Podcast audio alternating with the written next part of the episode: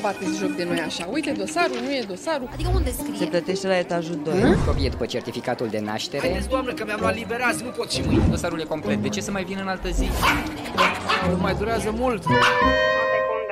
7 din 10 români petrec o zi de vacanță anuală la coadă la ghișeu. Dosar cu șină aveți? Intră pe www.romaniansmartcity.ro și semnează petiția pentru digitalizarea României și a interacțiunii dintre cetățeni și instituțiile statului. Salutare dragilor și bine ne regăsim la o întâlnire foarte importantă pentru noi, Asociația Română pentru Smart City, România fără ghișe. Nu avem dosarul cu șină și sperăm să nu îl mai vedem.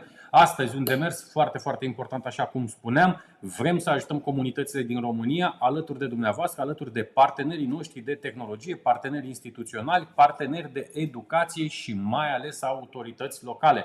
Credem foarte mult în digitalizare, credem foarte mult în digitizare, digitalizare și transformare digitală, iar celor mai cârcotași dintre noi să le spunem că România se află în plin proces de transformare digitală. Și că ne place și că nu ne place, asta este realitatea dragilor. Prin urmare, rămâneți alături de noi 60 de minute pline de conținut, o multitudine de date pe care asociația noastră le-a obținut în ultimul an și jumătate în plină pandemie alături de partenerii noștri. O să vedeți exact ce înseamnă transformarea digitală, cum este ea percepută la nivelul autorităților locale, la nivelul societății civile și mai ales vom face un soi de radiografie o radiografie care ne place sau nu ne place, asta o să constatăm împreună, o să vedem datele noastre alături de invitații noștri de astăzi.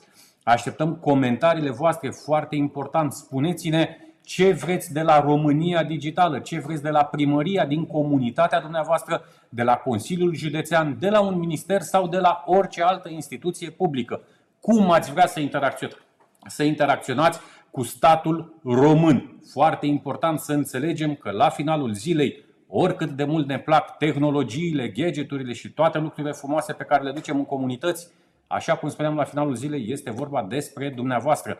Prin urmare, România fără ghișei este o campanie ce își propune să contribuie la transformarea digitală a comunităților din România.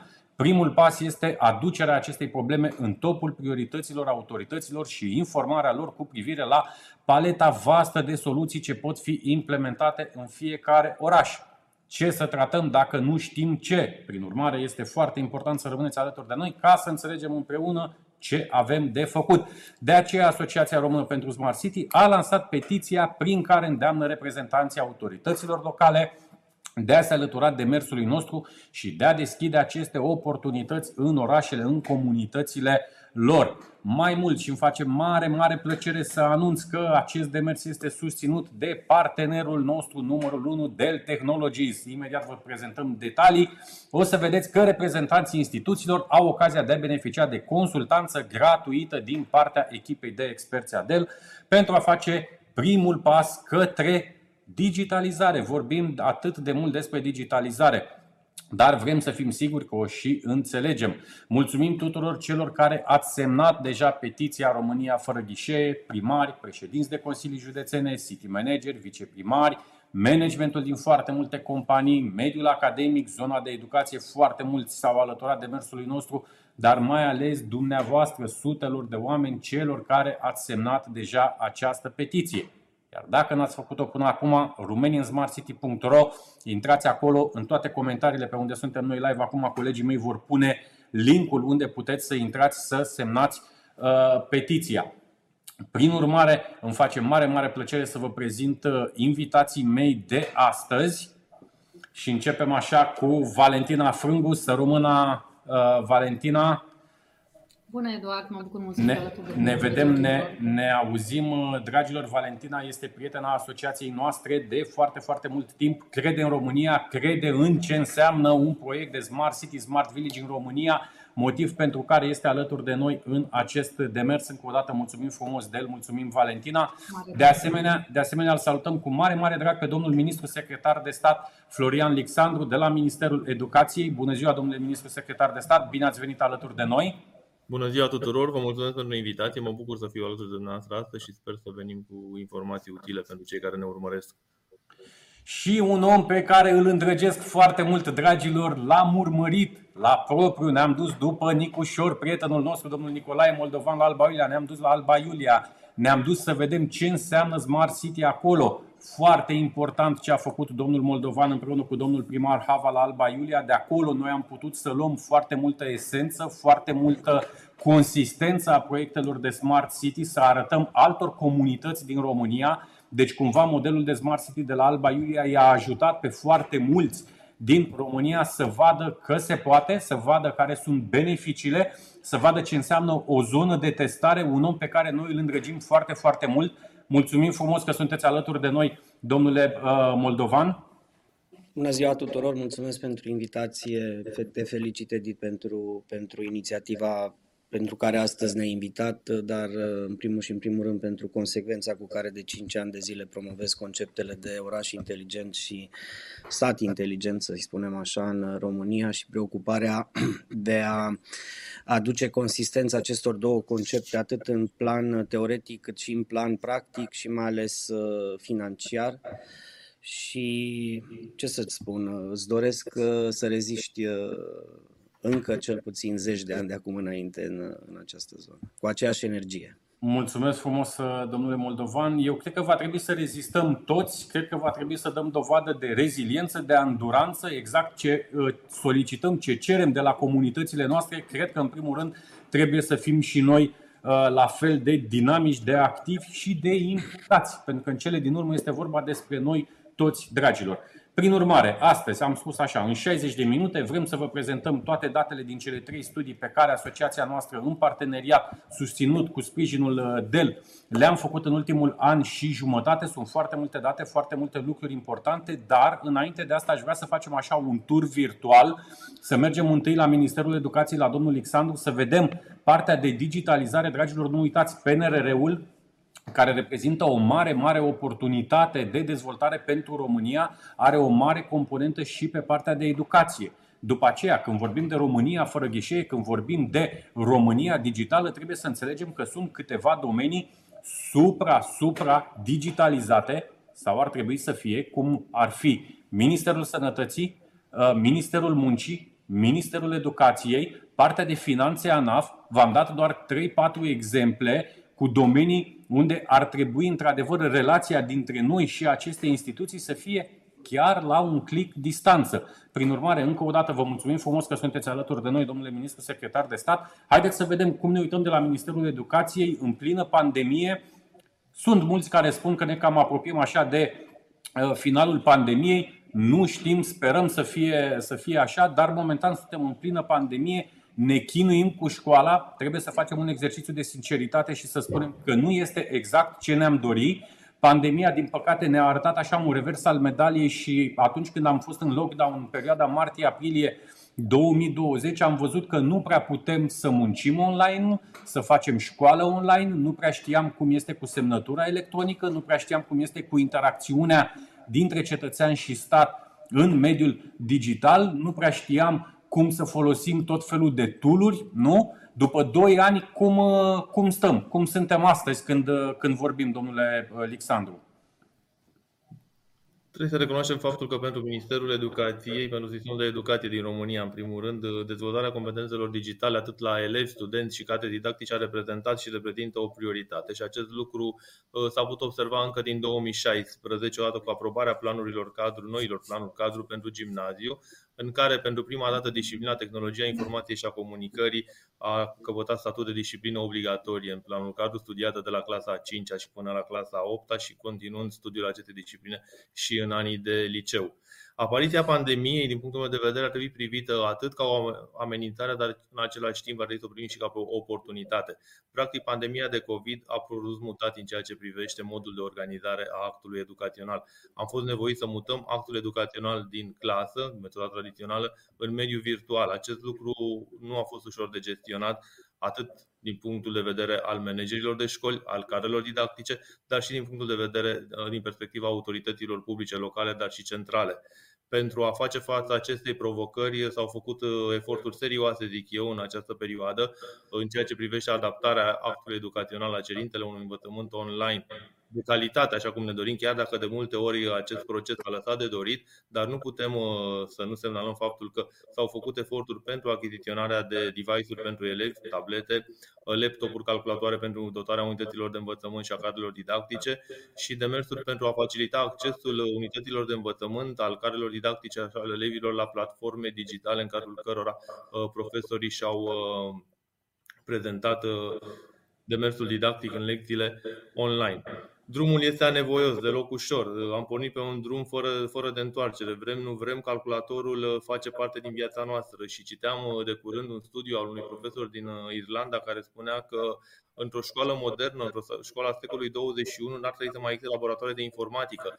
Calculatorul, practic, dezvoltarea competențelor digitale ar trebui să se regătească la fiecare obiect de studiu. Practic, nu mai putem concepe o disciplină fără a accesa computerul, fără a accesa internetul, fără a avea uh, competențe digitale, a dezvolta acele competențe digitale uh, la toate disciplinele de studiu, nu numai la disciplina informatică și vorbim de elevi care s-au născut în era digitală. Practic, uh, aceștia nu concep existența, marea majoritatea lor, uh, indiferent de mediul de proveniență, fie că vorbim de elevi din mediul urban, dar și în mediul rural, practic nu-și concep existența fără un smartphone fără o tabletă. Și atunci cred că demersul dumneavoastră este justificat și cred că cu sprijinul uh, școlii, al sistemului de educație, putem ajunge la acest deziderat, o Românie fără ghișee, practic, o Românie în care scutim zilele, timpul pierdut la ghișeele instituțiilor pentru a rezolva anumite probleme pe care în acest context le-am putea rezolva fie de acasă, fie de la serviciu, fie din mașină sau din uh, atunci când ne aflăm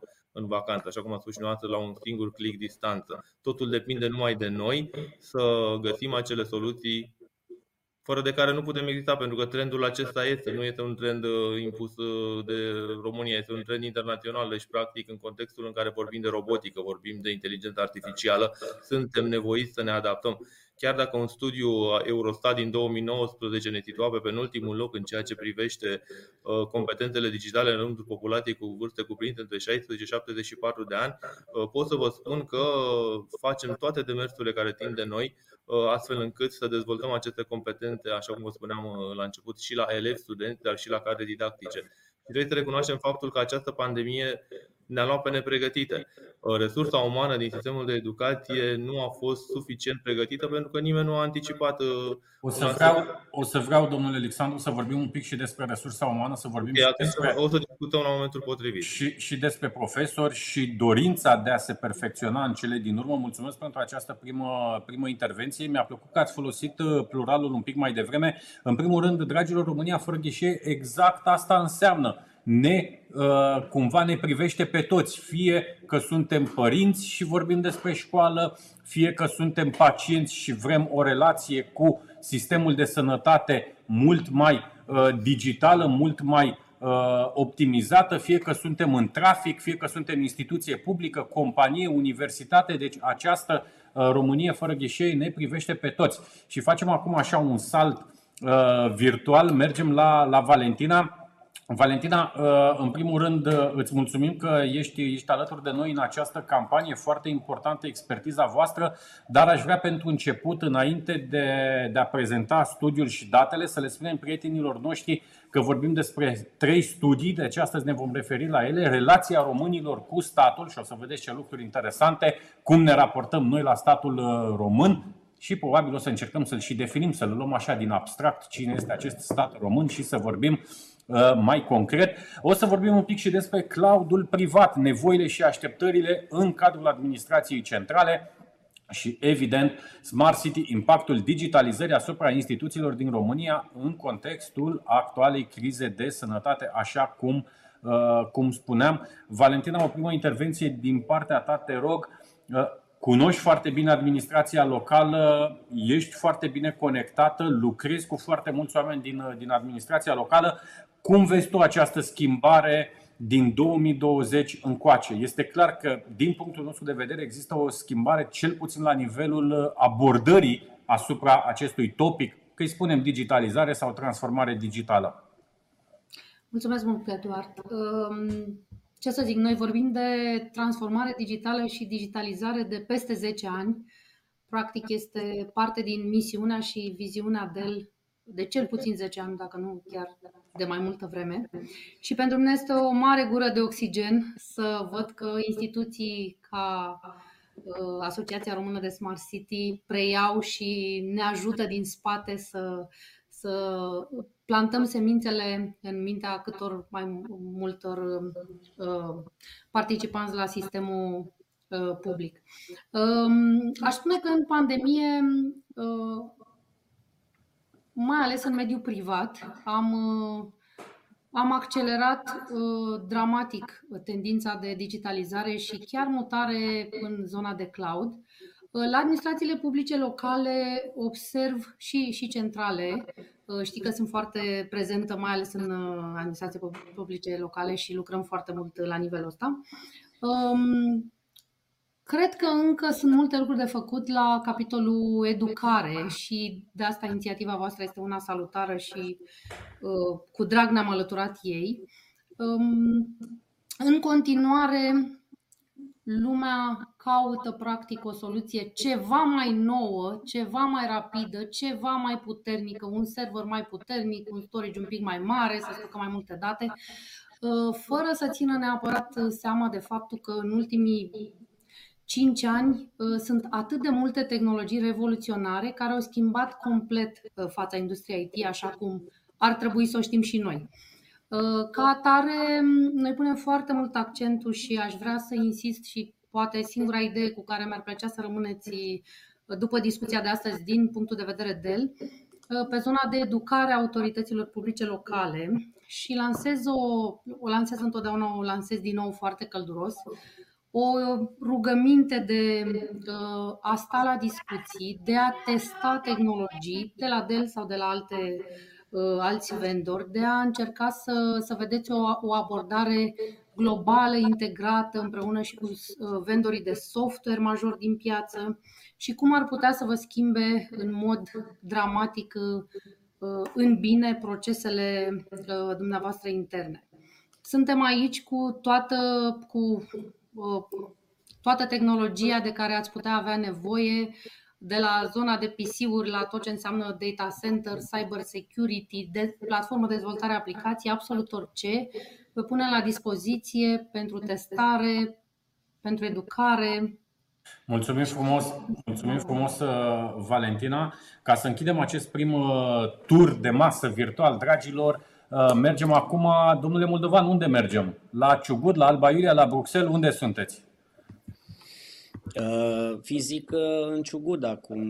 Cu, cu sufletul știu că sunteți Bruxelles. alături de noi toți, dar fizic uh, în Fizic în Ciugut, cu gândul la uh, sesiunea plenară a Parlamentului European care e în desfășurare la Strasburg și cu Uh, foarte multă preocupare vis-a-vis de ce se întâmplă în comunitățile locale, uh, inclusiv în cea pentru care am lucrat aproape 20 de ani la Alba Iulia, din perspectiva subiectului discuției de, de astăzi. Și Aș vrea să spun că la finalul anului trecut am văzut uh, o inițiativă foarte bună, chiar dacă a apărut târziu ca materializare, uh, dar foarte bună, decartare într-un catalog al tuturor serviciilor uh, publice pe care autoritățile statului român, direct prin ministere, agenții subordonate sau companii în care statul român este acționar, le furnizează publicului, atât cetățenilor cât și companiilor sau altor categorii de entități publice și private. Sunt uh, peste 2333 de astfel de servicii. Asta era cifra publicată de către inițiatorii acestui demers, Agenția pentru Agenda Digitală și uh, mai bine de 260 de ministere și instituții de tipul celor pe care le-am menționat, de autoritate publică centrală, au uh, identificat aceste servicii. Ei bine, o bună parte dintre acestea, mai precis 61% sunt uh, uh, digitalizate sau parțial digitalizate. O astfel de cartare o consider foarte importantă uh, uh, alături de acel demers de care uh, vorbea și uh, reprezentanta companiei uh, Dell, uh, în ceea ce privește serviciile publice pe care le oferă administrația publică locală, cele peste 3000 de uh, de unități administrativ-teritoriale, de primării din România, care interacționează la firul ierbii în mod direct cu cetățeanul și cu nevoile acestuia. Și uh, acompanierea unei identificări foarte uh, acurate a uh, nevoilor de digitalizare cu partea de educare a angajaților sectorului public din administrația centrală și locală, cred că este un demers absolut dezirabil pentru perioada următoare de timp și se și suprapune oarecum fericit pe un disponibil financiar destul de generos, identificat în special în Planul Național de Redresare și Reziliență, în componenta 7 acestuia, unde sunt prevăzute o serie de reforme privitoare la digitalizarea sectorului public din România și în egală măsură o serie de investiții. Unele din aceste investiții, evident, vizează și uh, îmbunătățirea competențelor digitale ale angajaților din sectorul public, care, evident, interacționează cu tehnologia și direct prin tehnologie cu, cu cetățenii. Aș vrea să subliniez un aspect. Uh, Uh, care e îngrijorător astăzi, pentru că dincolo de disponibilitatea de tehnologie și uh, uh, mă bucur foarte mult că reprezentanții DEL sunt astăzi cu noi și că sunt de foarte multă vreme alături de administrațiile locale din România, le cunosc o bună parte din, din preocupări dincolo de accesul la tehnologie, dincolo de accesul la resurse financiare oferite de programe nerambursabile, fie ele europene, fie guvernamentale sau de altă natură, ă, trebuie să spunem alt pe negru astăzi că acea poziție 27, ultimul loc în uh, indicele economiei uh, uh, și societății digitale la nivelul Uniunii Europene și faptul că avem un scor de 32,9% raportat la media europeană care este de 50,7% în privința digitalizării serviciilor publice din România este unul la care a folosi exprimări de genul îngrijorător sau alarmant, sincer, astăzi nu mai, nu mai poate califica potrivit. Este grav, este foarte, foarte grav. Faptul că în patru regiuni din cele opt regiuni de dezvoltare ale României, mai puțin de 10% din populația adultă folosește uh, uh, folosește internetul și accesează serviciile publice în componentă digitală este de asemenea o, o foarte mare problemă, dar din păcate ăsta este un context în care astăzi uh, evoluează România și care evident prin uh, uh, acțiuni coerente, acțiuni integrate, acțiuni concertate atât ale statului cât și ale instituțiilor care lucrează la nivel uh, local, evident uh, uh, sectorul de sectorul privat și sectorul de educație care lucrează în zona de digitalizare trebuie să lucreze pentru a depăși această problemă foarte, foarte uh, gravă uh, cu care ne confruntăm. Avem evident și foarte multe aturi, uh, infrastructura uh, de internet, competențele uh, tinerilor care termină școala în România, în zona de IT, în zona de tehnologie, avem uh, deja o bună parte din instituțiile și ale statului și de administrație locală unde am avut uh, genul de om uh, care sfințește locul, genul de oameni care sfințesc locul și și-au făcut treaba, au cumpărat tehnologie, au început să opereze și să lucreze foarte bine în zona de servicii digitale, dar încă este foarte mult de, de lucru. Mulțumesc frumos pentru această primă, primă intervenție. Vedeți, domnule Alexandru, de ce este important atunci când vorbim de transformare digitală, când vorbim de România digitală sau de demersul nostru România fără ghișe, aproape totul sau de fiecare dată ne vom întoarce la educație într-o formă sau alta. Nu putem să vorbim despre acest concept. Acum, dacă ieșim un pic din România și facem Uh, cumva încercăm să ne uităm macro la nivelul continentului sau la nivel global, vom vedea, dragilor, că avem multiple, multiple probleme care cam toate pleacă de la educație sau de la implicare. O să vedem că Europa, inclusiv Uniunea Europeană, dar și noi în ansamblu, nu investim unde ajuns de mult în ceea ce înseamnă partea de cercetare, dezvoltare, inovare, față de sumele enorme, enorme care sunt băgate în alte regiuni ale globului, fără să mai stăm să dăm nume acum. O să vedem de asemenea că nu vrem să ne actualizăm partea de uh, investiții și în zona de educație. Sunt spații pe glob, Asia, America și așa mai departe, unde se investește foarte, foarte mult. Și atunci ne întrebăm în 10-20 de ani ce înseamnă această competitivitate, ce înseamnă această dezvoltare a noilor economii bazate pe inovație. Foarte important să vorbim și despre inovația ca motor de dezvoltare al economiilor, dar cred că este momentul să trecem la prime, primele slide-uri. Avem câteva slide-uri, dragilor, rămâneți cu, cu noi, așteptăm comentariile voastre. Uite, cineva ne spune aici, primăria sectorului 4. Da, primăria sectorului 4 este un super exemplu de digitalizare începând de la 1 ianuarie, deci de câteva zile. Totul este super digital acolo, tot ce înseamnă interacțiunea cetățean Uh, primărie se întâmplă în mediul online și o să luăm date în curând de la domnul Băluță, de la primăria sectorului 4 și o să vi le aducem să vedem ce înseamnă optimizare, ce înseamnă economii și mai ales ce puteți face, dragi administratori uh, publici, dragi primari, dragi viceprimari, dragi președinți de consilii județene, puteți face alte lucruri cu acești Uh, bani. Foarte, foarte important. Colegii mei au pus și comentariul unde puteți să semnați petiția. Vin foarte multe mail-uri, uh, foarte mulți dintre dumneavoastră care semnează petiția chiar acum. Vă mulțumim, așteptăm în continuare. Și așa cum, uh, cum spuneam, haideți să mergem un pic să prezentăm și câteva date pentru o dinamică mai bună a Uh, desfășurării uh, evenimentului nostru. Eu o să vă prezint câteva date, după aceea o să mă întorc la invitații uh, noștri să comentăm aceste date. Prin urmare, așa cum spuneam un pic mai devreme, cele trei studii la care facem referire sunt următoarele. Relația românilor cu statul, cloudul privat, nevoile și așteptările în cadrul administrației centrale și, evident, Smart Cities, impactul digitalizării asupra instituțiilor din România în contextul crizei de sănătate. Bun, și aici avem uh, primul slide, relația românilor cu, uh, cu statul. Obiectivul cercetării a fost strângerea de informații despre obstacolele cu care se confruntă cel mai des românii în interacțiunea cu instituțiile statului, peste 1200 de uh, respondenți, iar aici avem și rezultatele. Mare atenție, dragi invitați, pentru că o să vreau să comentăm cu dumneavoastră. 88,66% dintre români obișnuiesc să interacționeze cu instituțiile statului pentru plata taxelor și impozitelor, iar 67% pentru obținerea sau renoirea unor acte sau documente oficiale. Uh, interacțiunii anuale cu instituții ale statului, două în medie 21%, 3 interacțiuni cu instituțiile statului 17% și peste 10 interacțiuni 17%.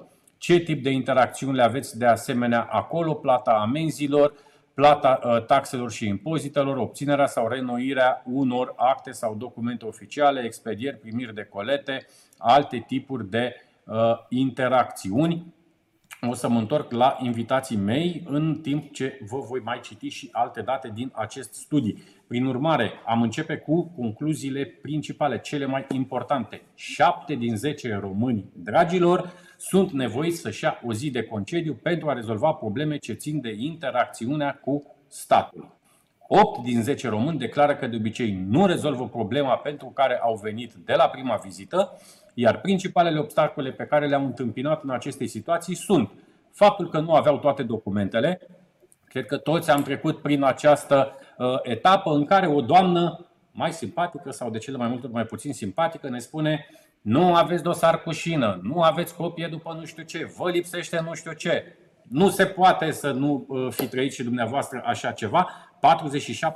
47% da? au, uh, au pățit asta defecțiuni tehnice sau erori umane în cadrul instituției. 46,85% arată studiul nostru. Și de asemenea, evident, conform tot uh, studiilor noastre, 6 din 10 români consideră că România este o țară birocratizată excesiv, iar reducerea birocrației ar spori șansele de a urca în clasamentul țărilor cu acces la servicii digitale. Aș rămâne aici și aș face de asemenea un tur la uh, invitații noștri pe aceste date. Domnule ministru secretar de stat Alexandru, repet, 7 din 10 români sunt nevoiți să-și au o zi de concediu pentru a rezolva problemele ce țin de interacțiunea cu statul. 8 din 10 români declară că de obicei nu rezolvă problema din prima interacțiune și, uh, evident, 6 din 10 români consideră că România este o țară birocratizată excesiv. Așa cum spuneați mai devreme, totul uh, se întoarce, vrei nu vrei, la educație. Până la urmă vorbim de educație nu, nu limitându-se doar la cei 8, uh, uh, respectiv 12 ani de școală plus 3 sau 5 de facultate. Vorbim de educație pe tot parcursul vieții și atunci este nevoie de oameni educați, oameni bine informați. Într-adevăr, ne confruntăm cu această situație pe care ați prezentat-o, poate și din reticența unor cetățeni, pentru că mulți dintre ei, cu toate că au la dispoziție mijloace online de rezolvare a anumitor probleme, preferă să meargă la ghișeu. Vorbim aici o populație cu vârstă peste 55-60 de ani, ei preferă să meargă acolo să-și achite uh, dările către stat, să fie sigur că banii sunt înregistrați, cu toate că la acest moment uh, dispun de carduri, au posibilitatea să facă plata online și să acceseze serviciile statului. Deci totul uh, ține de educație, ține de învățare pe tot parcursul vieții și tocmai de aceea consider prioritar pentru orice cetățean să investească nu numai bani, ci și timp în uh, dezvoltarea acestor competențe personale, că pentru, până la urmă ține de dezvoltarea noastră personală, a dobândi, a dezvolta aceste competențe digitale și a ne uh, te-a intrat cumva în rândul lumii, să zic așa, cum se întâmplă și în alte state civilizate, când uh, poți rezolva problema fie din telefon, fie dintr-un calculator de acasă sau de la, de la birou.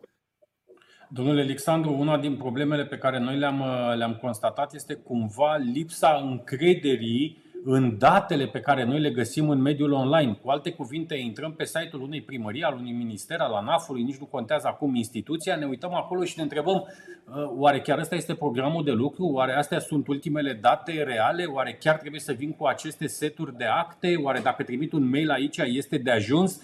Deci cumva noi la nivelul uh, societății civile, să spunem, la firul ierbii, da, end userul de partea cealaltă, cum s-ar uita statul la noi, nu avem încredere că ceea ce vedem este și real și îndeajuns.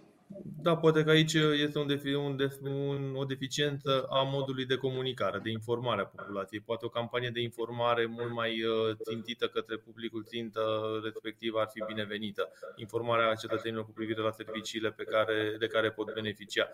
O informare pe înțelesul tuturor, cred că ar crește cumva gradul de încredere al cetățenilor și n-ar mai fi uh, uh, atât de dornici să ajungă la ghișeu pentru a rezolva problema și ar putea să o rezolve și de acasă. Adică ar putea să vadă că se poate.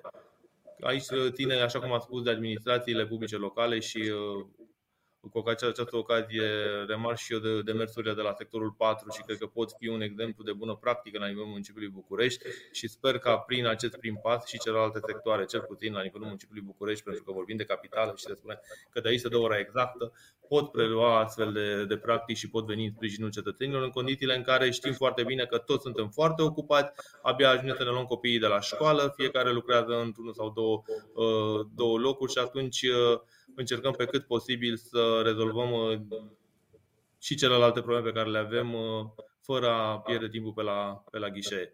Domnule ministru secretar de stat Alexandru, dumneavoastră sunteți foarte amabil când spuneți că la București se dă ora exactă. Eu vă zic că în materie de Smart City la București nu se dă nicio oră exactă și dacă vrem să vedem Smart City, cumva trebuie Așa să trecem munții.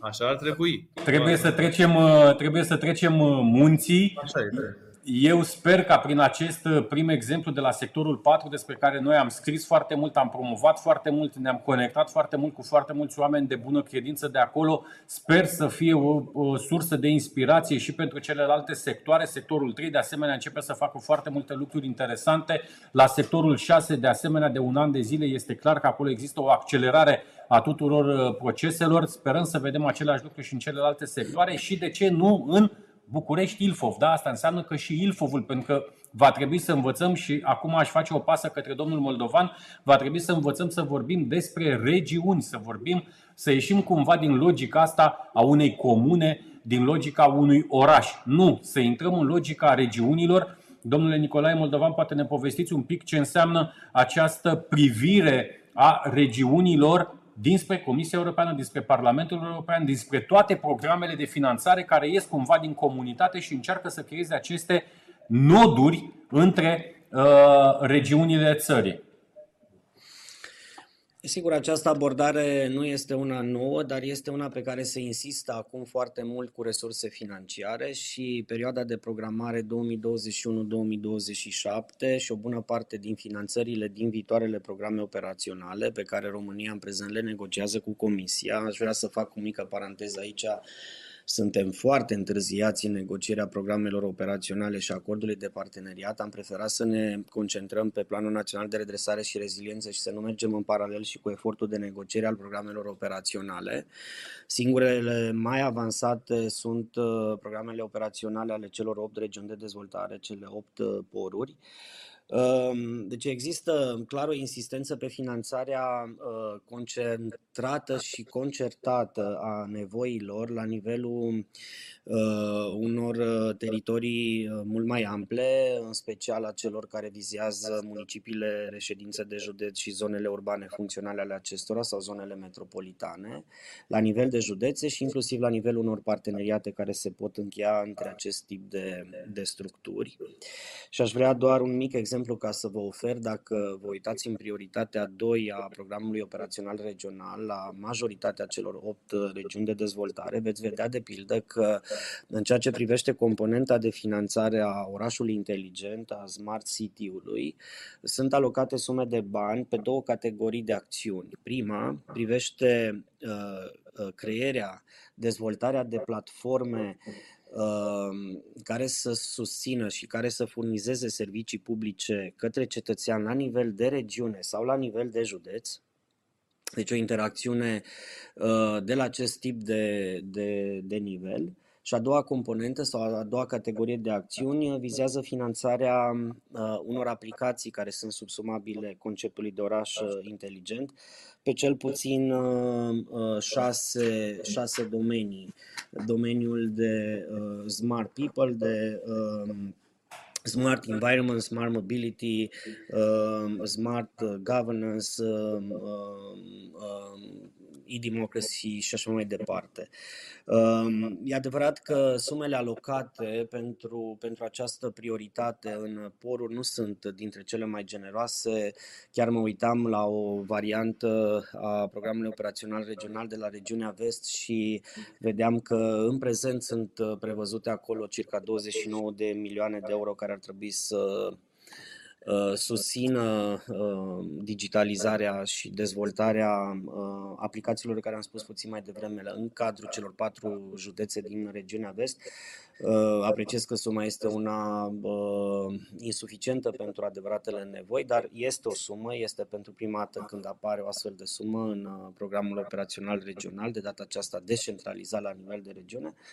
Și e bine că există, sper ca uh, autoritățile locale și de acolo și din celelalte regiuni să găsească înțelepciunea de a colabora sub umbrela unui parteneriat cât mai amplu, măcar la nivel de județ, uh, dacă nu și mai mare, pentru a identifica acel tip de serviciu sau de servicii care la nivel uh, mai mare se poate oferi cetățenilor din, din întreaga regiune sau din, din județe. Bun, foarte important, Valentina, să vedem acum și perspectiva voastră. Am prezentat câteva date din, din aceste studii. O să ne oprim un pic mai târziu, în câteva minute, și pe zona de cloud. Foarte important să vedem care sunt așteptările instituțiilor publice, dar aș vrea părerea ta în, în acest moment pe ceea ce am prezentat până acum pe aceste Uh, pe aceste date. Da? 7 din 10 români sunt nevoiți să-și iau o zi de concediu pentru a rezolva aceste probleme. 8 din 10 români declară că de obicei nu rezolvă problema din prima interacțiune și tot 6 din 10 români consideră că România este o țară birocratizată excesiv. Uh, părerea mea de cetățean, în primul rând, este că da mi se pare un studiu chiar optimist sau am fost eu foarte ghinionistă de fiecare dată când am interacționat cu autoritățile publice și din păcate am interacționat destul de des ca și simplu cetățean. Uh, ce pot să spun într-o notă pozitivă, pentru că până la urmă așa trebuie să ne uităm la uh, lucruri, uh, în pandemie am fost plăcut surprinsă să constat că câteva din serviciile pe care le foloseam au început timid să se digitalizeze să pot să rezolv telefonic și cu trimis prin mail scanat anumite lucruri și cred că suntem pe drumul cel bun. Deci Simt că dacă reluăm în trei ani de acum înainte studiul ăsta, situația va fi cu totul altfel. Și Eu n-am niciun dubiu. Să punem și noi umărul cât de mult putem. Eu n-am niciun dubiu că lucrurile se vor îmbunătăți. Haideți să vedem un pic, uh, dragilor, problemele și nevoile de dezvoltare ale orașelor. Le parcurgem așa foarte puțin. Prin urmare, uh, dezvoltarea mai rapidă a orașelor din jur este un factor amenințător pentru unele orașe. Deci aici vedem și un risc. Da? Ne uh, uităm un pic la Arad, la Reșița, mai ales din punct de vedere al numărului de locuitori și al economiei orașelor mai mari care pot acționa și poate o să povestim cu domnul Moldovan un pic mai târziu cu acel efect de magnet. Pe de-o parte, este foarte drăguț pentru Ciugud să fie în jurul municipiului Alba Iulia, dar trebuie să vedem dacă nu cumva există și niște uh, riscuri.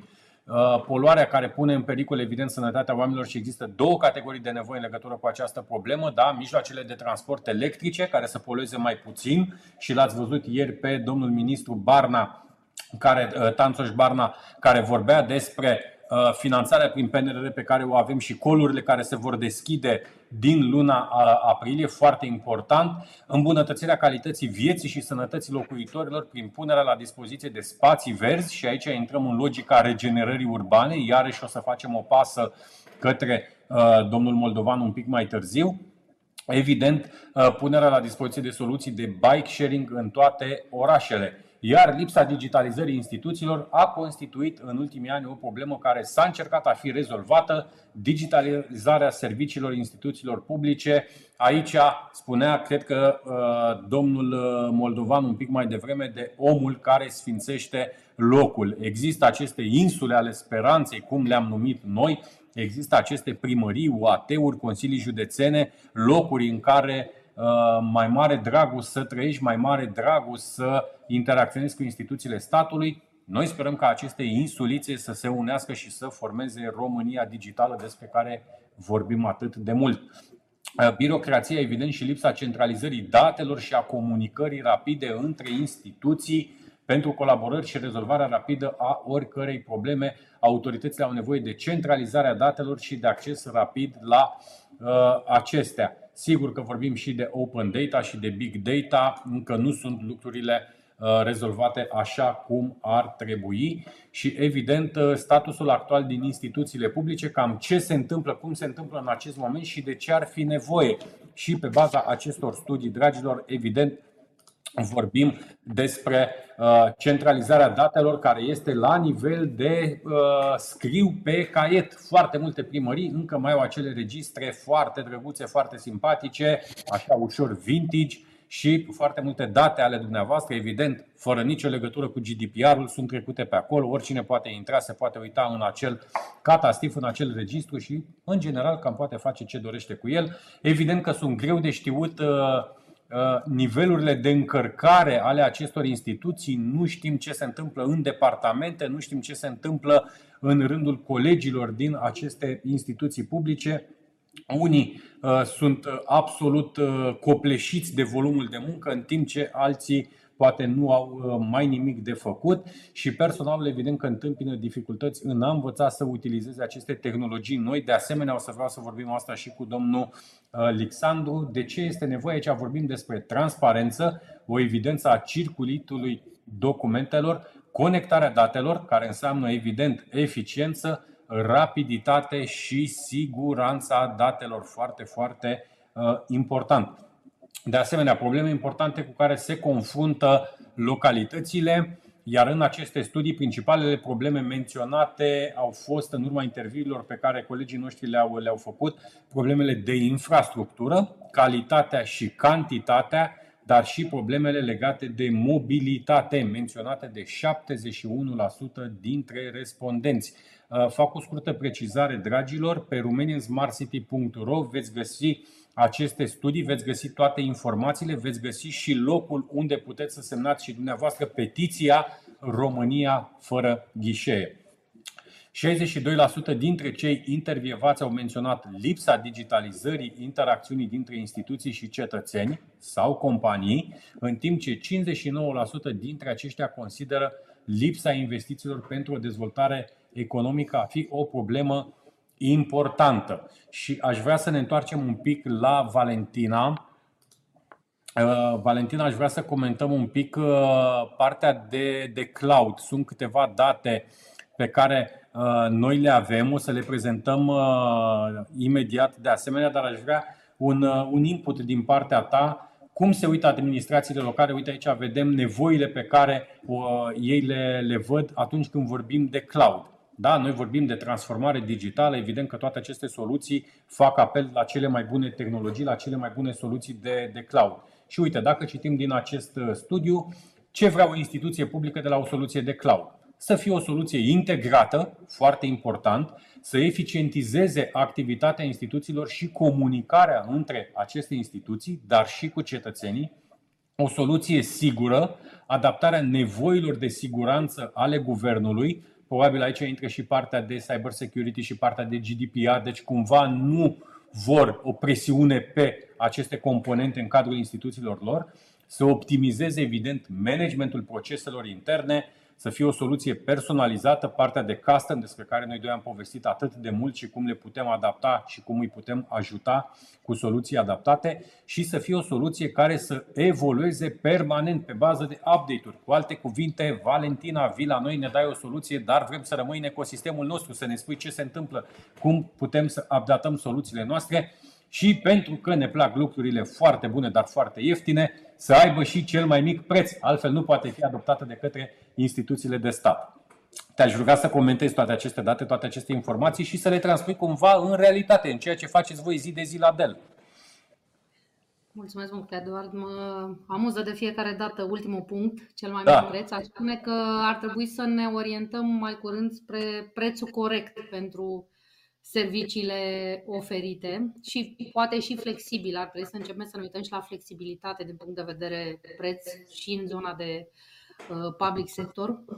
Uh, e interesant că concluziile voastre bat aproape 100% cu cele ale unui studiu făcut de Dell tot în pandemie, uh, Dell Digital Transformation Index, care este disponibil pe site-ul nostru Transformation Expert Pro un studiu făcut pe 4300 de CIO din 40 de țări, inclusiv din. Cred că s-a blocat uh, pentru că tot vorbeam noi despre tehnologii. Ia să vedem. Mă auziți? Acum, da, te auzim, te și vedem. Se blocase așa un pic, rămăsese în, uh, în friz uh, imaginea. Da, cred că avem o mică problemă de, de conectare cu, cu Valentina. Ne, ne întoarcem un pic la, la domnul Alexandru până ne reconectăm cu, cu Valentina. Haideți să comentăm și aceste date, domnule Alexandru, ce am prezentat uh, ca nivel de așteptare din partea instituțiilor publice. Ați văzut cum se uită către aceste tehnologii, partea de administrație centrală, partea de administrație locală. Am să încerc să mă, mă refer cu precădere la sistemul educațional. Cu toții ne dorim uh, să avem acces la servicii educaționale și la obținerea de documente, așa cum se întâmplă la primărie, dar și pe zona de educație, uh, într-un mod mult mai rapid. Uh, într-adevăr, o problemă până acum a reprezentat-o această siguranța datelor care vor fi stocate în cloud și aici m-am atunci când am fost inspector școlar general la București, am uh, pus în discuție problema catalogului virtual pe care sectorul 3, um, primăria sectorului 3 dorea să-l implementeze în toate unitățile de învățământ de pe raza sectorului. La acel moment uh, s-a implementat doar ca soluție paralelă cu catalogul tradițional. Uh, în acest moment, Ministerul Educației a demarat un proiect pilot prin care unitățile de învățământ care au dorit să intre în acest proiect au posibilitatea să gestioneze situația școlară a elevilor într-un catalog virtual. Ne propunem ca acest lucru să se extinde la nivelul tuturor unităților de învățământ în contextul în care prin PNRR, așa cum a spus și noastră, au fost alocate fonduri, vor fi alocate bugete semnificative pentru digitalizarea uh, educației. Totodată, un aspect foarte important în ceea ce privește digitalizarea este încrederea. Încrederea uh, cetățeanului, încrederea operatorului în cel care gestionează baza de date și cred că uh, la fel, aici problema cloudului trebuie reglementată astfel încât să avem siguranța că datele sunt stocate acolo unde trebuie și accesate de cine trebuie și cum trebuie. Uh, asta e o chestie de, de natură legislativă. Uh, revenind la, la educație, așa cum a spus dumneavoastră, deci practic în acest proces al digitalizării, cred că în Ministerul Educației ați găsit uh, un prieten. Pentru că ne dorim cu toții ca acest lucru să se întâmple. Așa cum vă spuneam, vorbim de copii care s-au născut în era digitală. Ei nu concep existența fără un, un device, fie că vorbim de smartphone, fie că vorbim uh, de tabletă. Facem toate demersurile astfel încât să asigurăm acestor copii aceste competențe care le vor fi uh, utile uh, pe tot parcursul vieții și aș vrea să menționez aici implicarea Ministerului Educației în elaborarea de programe de formare, pentru că am avut o problemă în ceea ce privește pregătirea resursei umane pentru a preda în uh, sistemul online. Sunt proiecte scrise prin care profesorii au fost pregătiți și care au fie prin Ministerul Educației, fie prin furnizori de formare acreditat de Ministerul Educației, cu sprijinul autorităților locale care au finanțat astfel de programe, astfel încât uh, colegii mei profesori să poată fi oricând uh, capabili să susțină aceste lecții în format online. Și cu această ocazie aș vrea să apreciez uh, disponibilitatea și flexibilitatea personalului didactic și capacitatea lor de a se adapta din mers tuturor schimbărilor, pentru că, din păcate, nu avem încotro. Așa cum vă spuneam mai devreme, am pornit pe un drum care nu are întoarcere. Era digitală, virtualul va face parte din existența noastră ca profesor, nu putem face abstracție uh, de acest aspect. Asta nu înseamnă că vom muta totul în uh, în sistemul online, trebuie găsit un echilibru între online și tradițional, pentru că dacă ar fi să facem o analiză, poate într-o emisiune viitoare vom discuta și despre efectele învățământului online asupra dezvoltării personalității elevului. Uh, în prezent, după 2 ani de pandemie, ne confruntăm cu o serie întreagă de fenomene nedorite, atât în rândul tinerilor, ale elevilor, dar și în rândul carelor didactice. Dar revenind acum la digitalizare, Ministerul Educației a făcut demersuri pentru acest lucru. Există la acest moment un sistem integrat uh, al învățământului pe universitar care gestionează toate datele din învățământul pe universitar, care se numește SIR.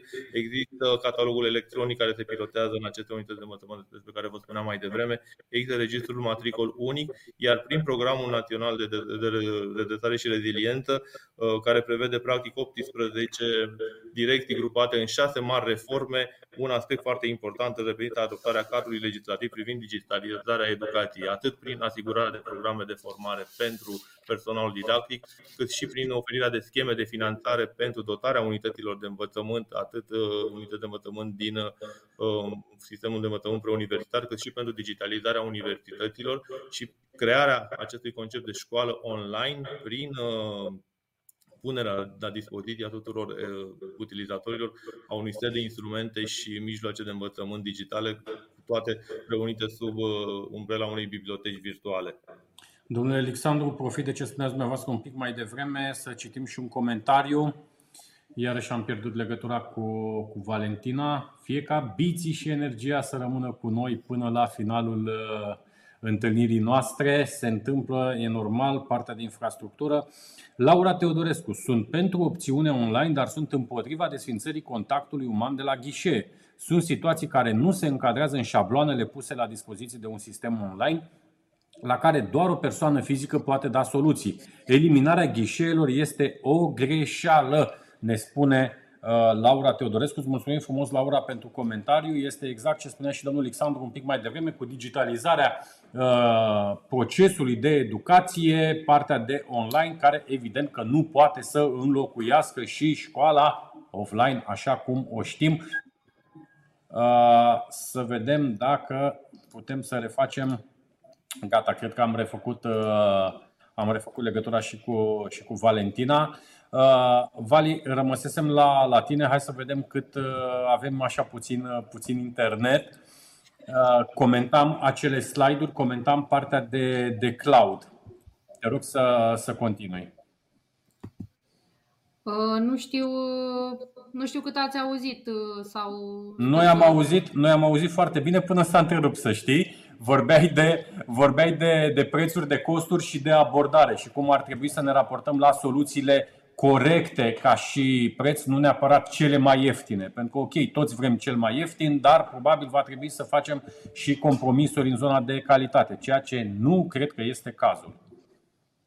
Da, concluzia cred că ar fi, sau mă rog, un efect pe care începem să-l vedem timid, un efect pozitiv, spunem, uh, și al sesiunilor de educare și al pe care probabil că fiecare client le are uh, în uh, particular și și efectul pandemiei, de ce să nu recunoaștem, este că um, vedem un trend foarte puternic de mutare um, a nevoilor IT din zona de soluții punctuale de mai vreau niște servere, mai vreau nu știu cât storage extra, mai vreau două switch-uri aici, uh, către zona de soluții flexibile de management al informației, putem să numim generic cloud, uh, și vedem tot mai multe companii, inclusiv din public sector, care uh, lansează proiecte în care își gândesc integrat soluțiile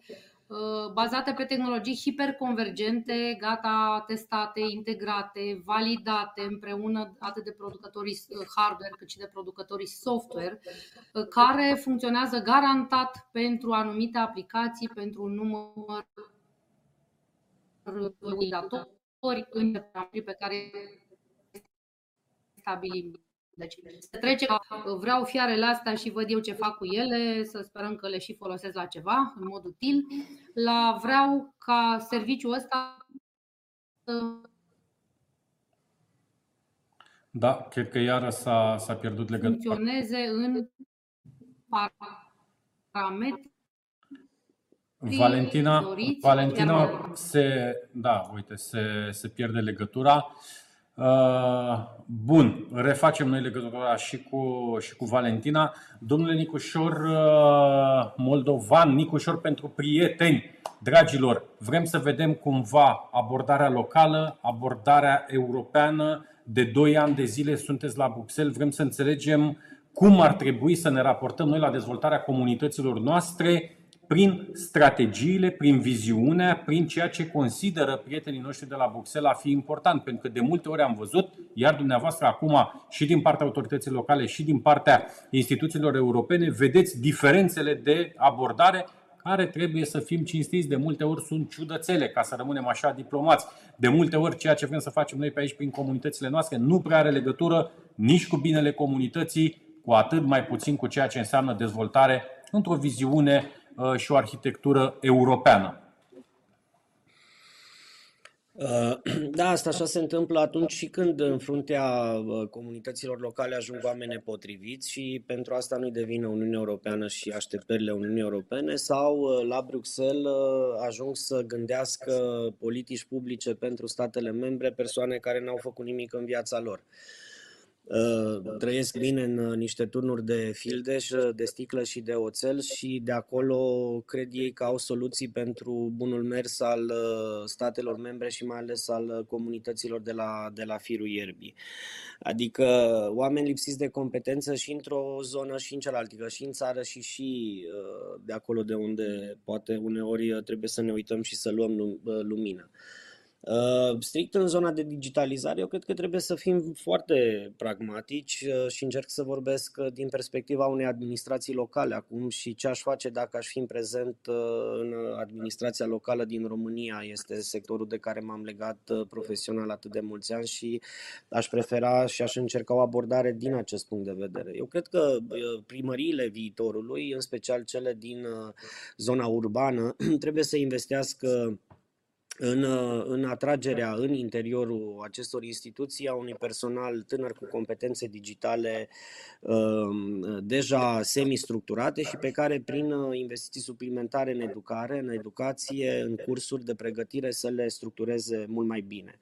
O a doua componentă optez pentru o schimbare de paradigmă în ceea ce privește achizițiile de infrastructură hardware și software în primării și în instituțiile publice în general uh, și o trecere de la clasica achiziție și inventariere în patrimoniul instituției a calculatoarelor, a serverelor, a licențelor, a copiatoarelor, a ploterelor și altor uh, echipamente uh, IT să nu mai fie făcută așa cum se face astăzi, ci să fie achiziționată as a service Uh, cu tot ce presupune cu tot ce presupune uh, un contract de furnizare în sistem de leasing uh, operațional și o legătură cu un operator economic care furnizează toate aceste echipamente și care după epuizarea duratei normate de viață, care de regulă nu depășește 3 ani de zile, vine cu altele noi, vine cu update-urile la software, vine cu tot ce înseamnă partea de întreținere în timp real și uh, într-un număr uh, cât mai redus de ore atunci când sunt necesare intervenții uh, fie de natură fizică, fie evident de natura unei uh, consilieri online sau, uh, sau telefonice. De asemenea, uh, autoritățile locale trebuie să își achiziționeze cloud și tot ce presupune operarea în cloud, dacă nu privim uh, cloud-ul și accesul la servicii online, uh, așa cum privim astăzi uh, serviciile de alimentare cu apă potabilă și canalizare sau cele cu energie, sincer, cred că nu suntem on the right track pentru, pentru viitor. Și atunci orice administrație și orice om care participă la managementul unei administrații locale trebuie să vadă în aceste resurse o prioritate zero. Cum de altfel, Securitatea uh, uh, cibernetică, securitatea, uh, pe de o parte, gestionării datelor care se colectează uh, din ce în ce mai mult de la populație, respectiv uh, operarea cu acestea, uh, și uh, prevenirea unor posibile atacuri sau fraude ale bazelor de date care stochează informații personale ale cetățenilor, ale companiilor, ale tuturor celor care interacționează cu, uh, cu administrațiile locale trebuie să fie de asemenea o foarte mare prioritate a administrațiilor locale. Și aici aș vrea să subliniez nevoia de a cultiva un sentiment de încredere major la nivelul populației pentru a accesa servicii Um, uh, digital oferite de instituțiile publice, pentru că degeaba ne dorim uh, să avem mai multe servicii publice digitalizate dacă populația nu le consumă sau nu are încredere să le consume și mai ales uh, dacă populația se teme că odată furnizate niște date de natură personală, ele pot fi folosite nepotrivit chiar Uh, tranzacționate comercial, chiar uh, folosite în mod uh, fraudulos. Și asta este o chestiune care necesită timp și necesită foarte multă muncă, foarte multă investiție în comunicare, în, în cultivarea acestui sentiment de, de încredere. Și mai cred ceva, este o ambiție mai degrabă poate astăzi de natură, hai să-i spunem, relativ singulară, Um, uh, comunitățile locale ale viitorului, administrațiile locale ale viitorului sunt cele care reușesc să aibă în uh, management, uh, nu mă refer la nivel de primar, nu mă refer neapărat la nivel de viceprimar sau de city manager, dar cu siguranță în departamentul de management niște arhitecți digitali.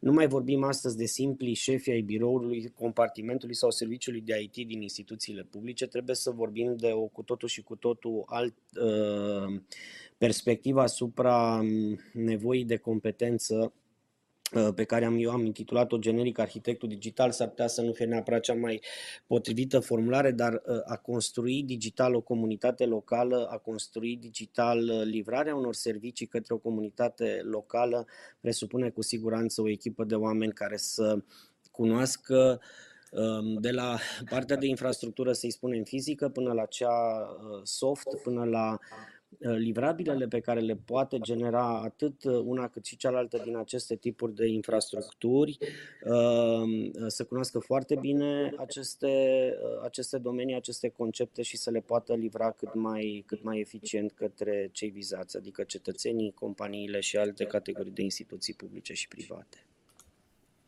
Valentina, uh, avem câteva slide-uri pe care vreau să le, să le comentăm, dar înainte de a prezenta aceste slide-uri, uite, acest slide ți-l dedic eu ție, că spuneai că studiul nostru este foarte optimist.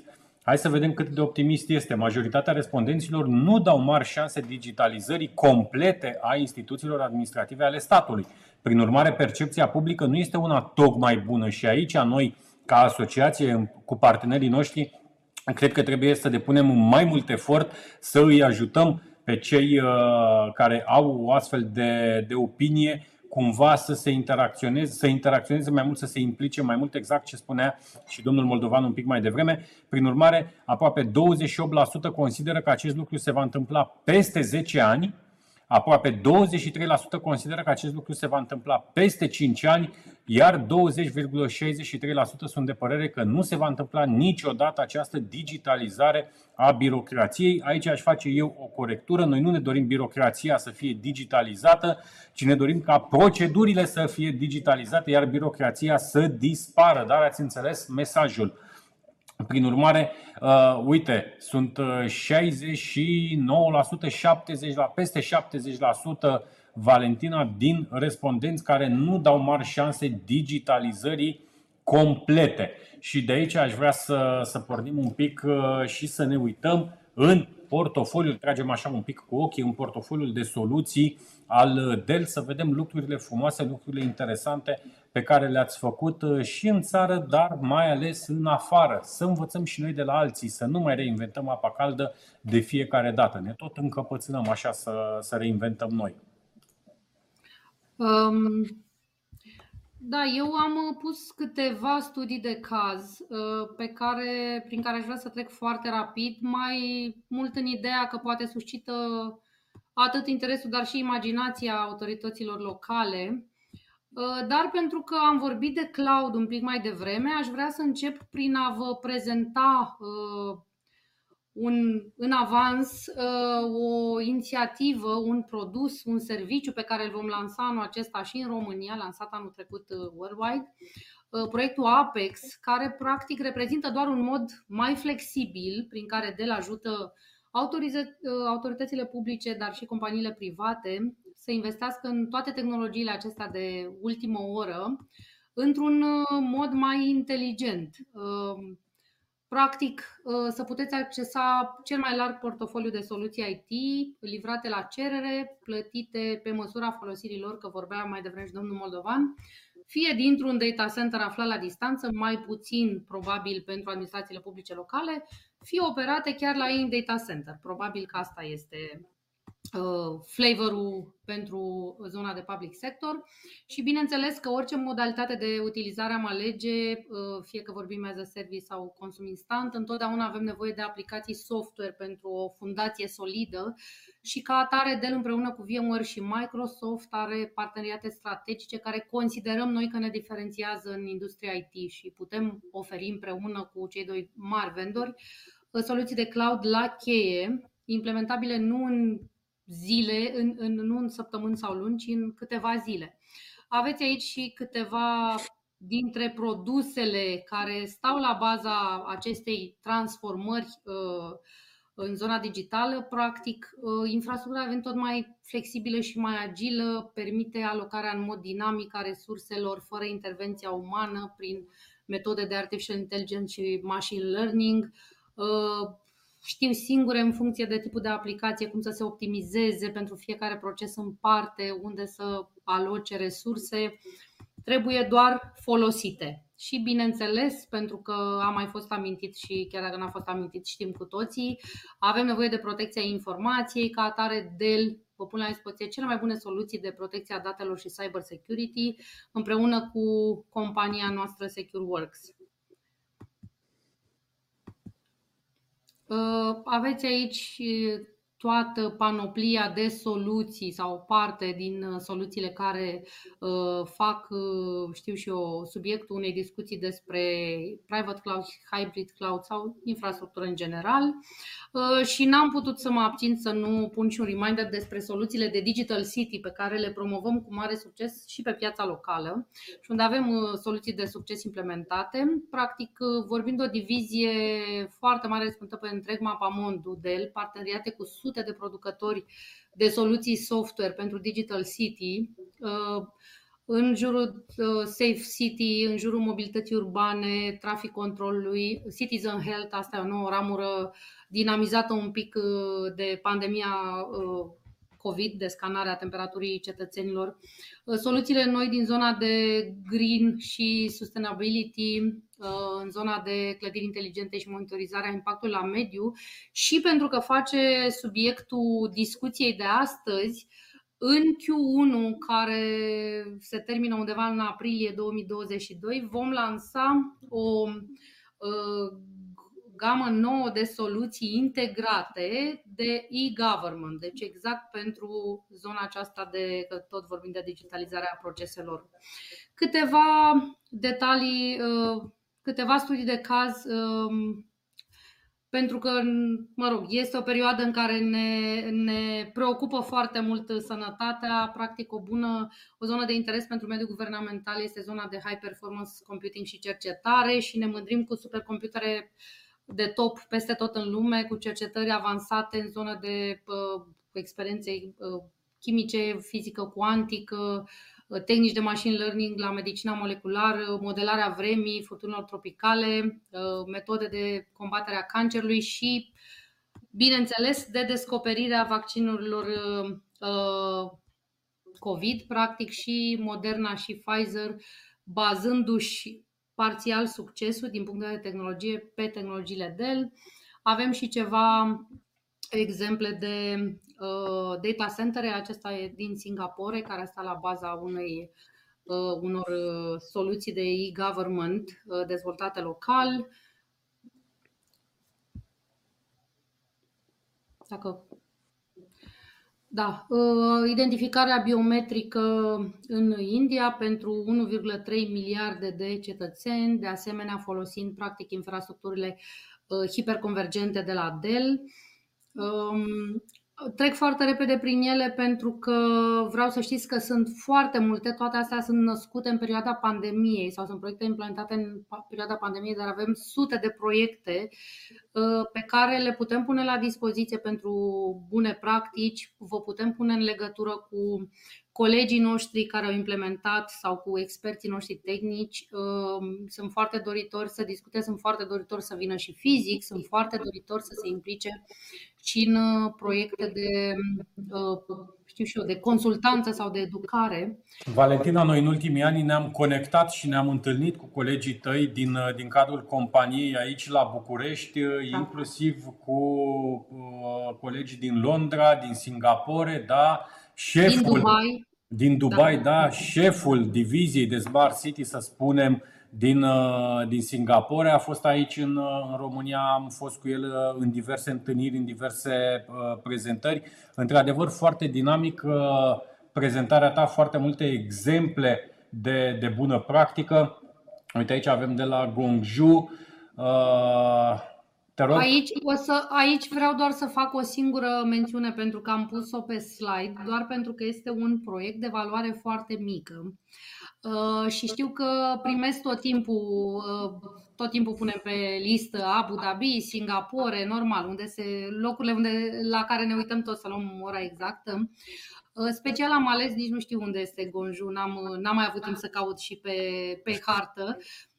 Ce voiam să vă spun este că este un proiect în valoare de 300.000 de dolari. Dolari, probabil. Um, și de la autoritățile uh, române, în general, primesc, uh, băi, dar cât costă, că tot revenim la preț. Da, da, da. Există și variante și implementări și tu știi că avem foarte multe împreună, chiar și mult sub valoarea asta, deci nu contează neapărat bugetul, putem să pornim să avem o, o abordare etapizată uh, și să ajungem acolo unde e Uh, unde ne dorim cu toții să ajungem, uh, fără să cheltuim, știu și eu, milioane. Da. Aici este un proiect, un proiect pentru pașaportul, pașaportul electronic din, uh, din Vietnam. Și ultimul slide, te rog. Ultimul slide am mai pus o panoplie de soluții de la metrou din Seul la Safe City în Abu Dhabi și Inclusiv, fel, inclusiv sunteți, sunteți prezenți cu tehnologie, inclusiv în acest proiect NIOM City, cel mai mare proiect de da. Smart City care uh, se va construi în, uh, în Arabia Saudită. O nebunie, suntem, o nebunie frumoasă. Suntem implicați și în zona de consultanță împreună cu Orange Business Services, cred, sau, dar, dar uh, suntem foarte mult în proiectele astea implicați în primul rând în zona de consultanță având din punctul meu de vedere că tot vorbea mai devreme, vorbea domnul Moldovan și i-am dat dreptate, am tot, nu m-ați văzut, dar am tot dat din, din cap. Um, rolurile astea noi, deci toate tehnologiile noi, creează niște provocări legate de oamenii care să le înțeleagă și să reușească să le integreze într-un mod armonios într-o arhitectură. Și este o provocare chiar și pentru noi, vendorii de, de, de infrastructură, trebuie să recunosc. Uh, și muncim din greu să ajungem uh, la nivelul care trebuie. Deci cu atât mai mult mă aștept ca în rândul autorităților publice să fie o, o mare provocare. Și de asta, încă o dată insist, avem experți uh, extraordinar de buni, uh, veniți din zona de consultanță de la mă rog, diverse companii mari de consultanță pe care mi-ar plăcea să-i folosim mai mult în România. Ele sunt resurse gratuite, puse la dispoziție pentru diverse proiecte în regiune și mi-ar plăcea să folosim mai mult. Și vă încurajez să veniți către noi cu orice întrebare. Mulțumim, orice... mulțumim frumos, Valentin. Am depășit un pic timpul pe care ni-l, ni-l alocasem. O ultimă întrebare pentru domnul ministru secretar de stat, Alexandru. După aceea tragem concluziile și mergem mai departe. Domnule uh, Alexandru, cum folosim aceste investiții în zona de digital fără să pierdem bani în anii următori? Cu alte cuvinte, cum ne asigurăm că ceea ce investim astăzi fie în resursa umană, fie în partea de tehnologie, așa cum spuneați un pic mai departe, care înseamnă și laptopuri și gadgeturi, dar și dezvoltarea conectivității, pentru că degeaba avem tablete dacă nu avem acces la conexiuni, cum ne asigurăm că aceste licitații, aceste achiziții de la nivelul Ministerului sunt făcute folosind cele mai bune tehnologii ca să nu ne trezim peste 2 sau peste 3 ani că ceea ce am cumpărat noi în 2021-2022 deja este de domeniul trecutului. Și aici, mă iertați, continui cu o scurtă uh, adăugire. Există o problemă, iarăși domnul Moldovan cred că o știe foarte bine, în foarte multe autorități publice din, uh, din România, foarte multe autorități locale, nu știu să facă aceste achiziții. Nu trebuie să ne supărăm, nu dăm cu parul, doar vrem să spunem uh, realitatea. Nu vă auzim, cred că ați dat dumneavoastră mut. Mă scuzați. Gata. Adică, așa cum spuneam mai devreme, în Ministerul Educației ați găsit un prieten și un partener în ceea ce privește digitalizarea, dar să nu uităm că nu este singurul minister care acționează pe această zonă. Există și un minister al digitalizării, există o instituție care, centrali, care practic se ocupă de achizițiile la nivel centralizat, vorbim de ONAC, deci uh, eu zic că aceste procese de achiziție vor fi sub bune auspicii. În ceea ce privește investiția, într-adevăr, acesta se va face pe bază de proiecte. PNRR-ul, de exemplu, presupune scheme de finanțare în cadrul cărora unitățile de învățământ vor depune proiecte de finanțare și ca orice proiect cu finanțare din fonduri europene are și o componentă de sustenabilitate. Deci, practic, trebuie insista foarte tare pe sustenabilitatea investiției, astfel încât să nu cheltuim banii acum pe tehnologii care în cel mai scurt timp uh, își vor, vor deveni perimate, pentru că vorbim de IT, vorbim de noile tehnologii care se schimbă de la o zi la alta. Și aici consider că este nevoie de un parteneriat atât în ceea ce privește uh, relațiile dintre ministere, dar și în uh, zona de public-privat, astfel încât să beneficiem de cele mai bune soluții și iată că, pentru a încheia într-o notă optimistă, zic așa, avem cu cine, avem cu ce, totul depinde numai de noi ca soluțiile pe care le vom adopta să fie în beneficiu cetățeanului, că până la urmă asta ne dorim, pornind de la educația, de la vârste fragede, educația adulților, pentru că este foarte important să nu pierdem din vedere acest aspect și, bineînțeles, integrarea unor soluții care să vină în sprijinul cetățeanului și nici de cum să îngreuneze cumva situația acestora, iar cum uh, uh, spunea și colegul nostru de discuție mai devreme, este foarte important cine manageriază la nivelul autorităților locale aceste activități, pentru că întotdeauna trebuie să vorbim de omul potrivit la locul potrivit sau omul sfintește locul. Uh, dacă nu știm să gestionăm și nici nu ne lăsăm uh, consiliați de cei care au experiență pe această zonă, s-ar putea să dăm greș.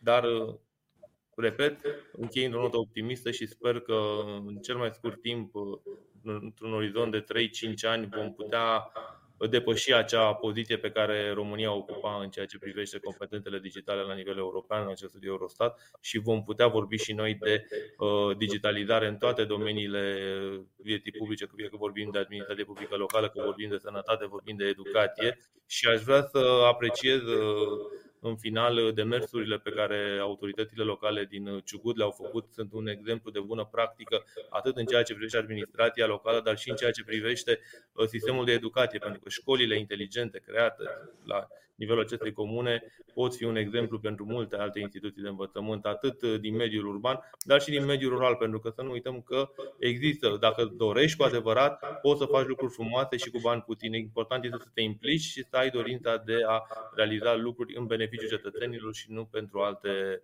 interese.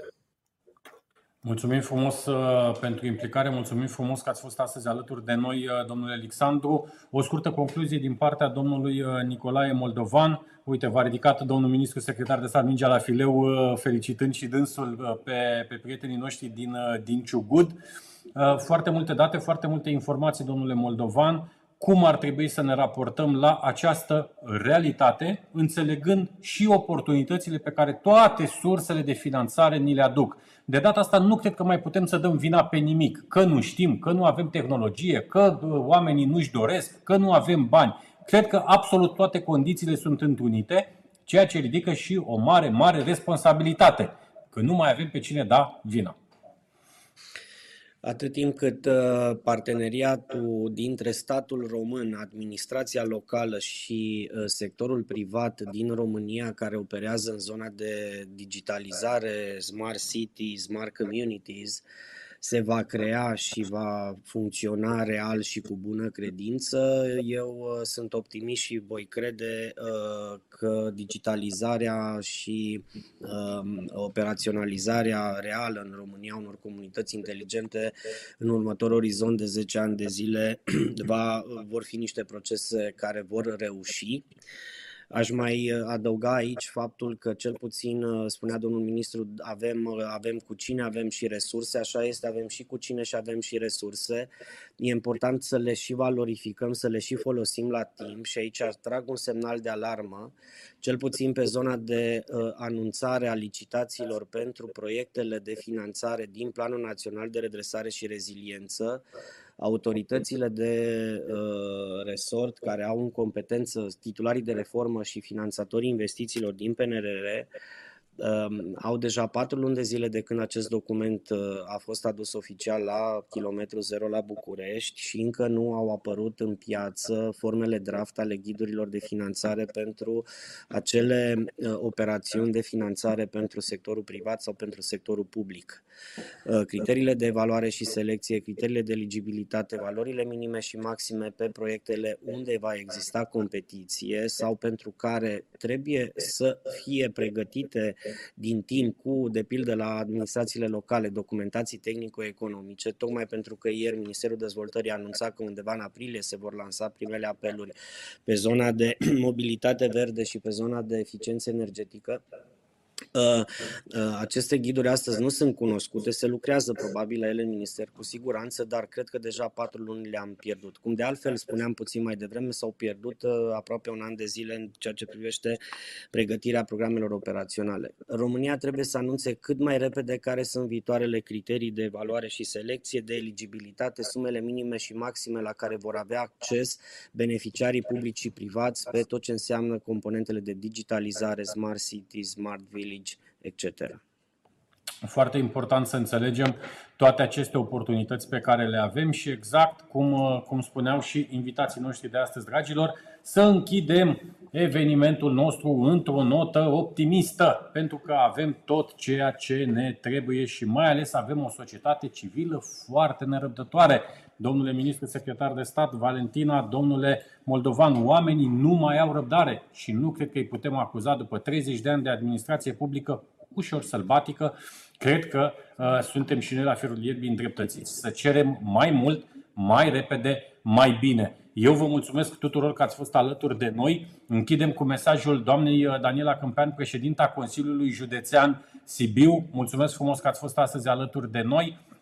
Până data viitoare, când ne vedem în formulă online sau offline, eu vă mulțumesc uh, tuturor. Mâine webinar Smart City de la ora 14, ca de obicei. Mulțumesc frumos! La revedere! La revedere! Mă numesc Daniela Câmpian și sunt președinta Consiliului Județean Sibiu. Ca autoritate județeană ne-am propus să fim un model pentru digitalizarea serviciilor administrației publice locale. Spre exemplu, la Consiliul Județean Sibiu am înlocuit mapele, un sistem digital pentru semnarea și circulația documentelor, prin care economisim atât timp cât și hârtie, plus că este mult mai igienic.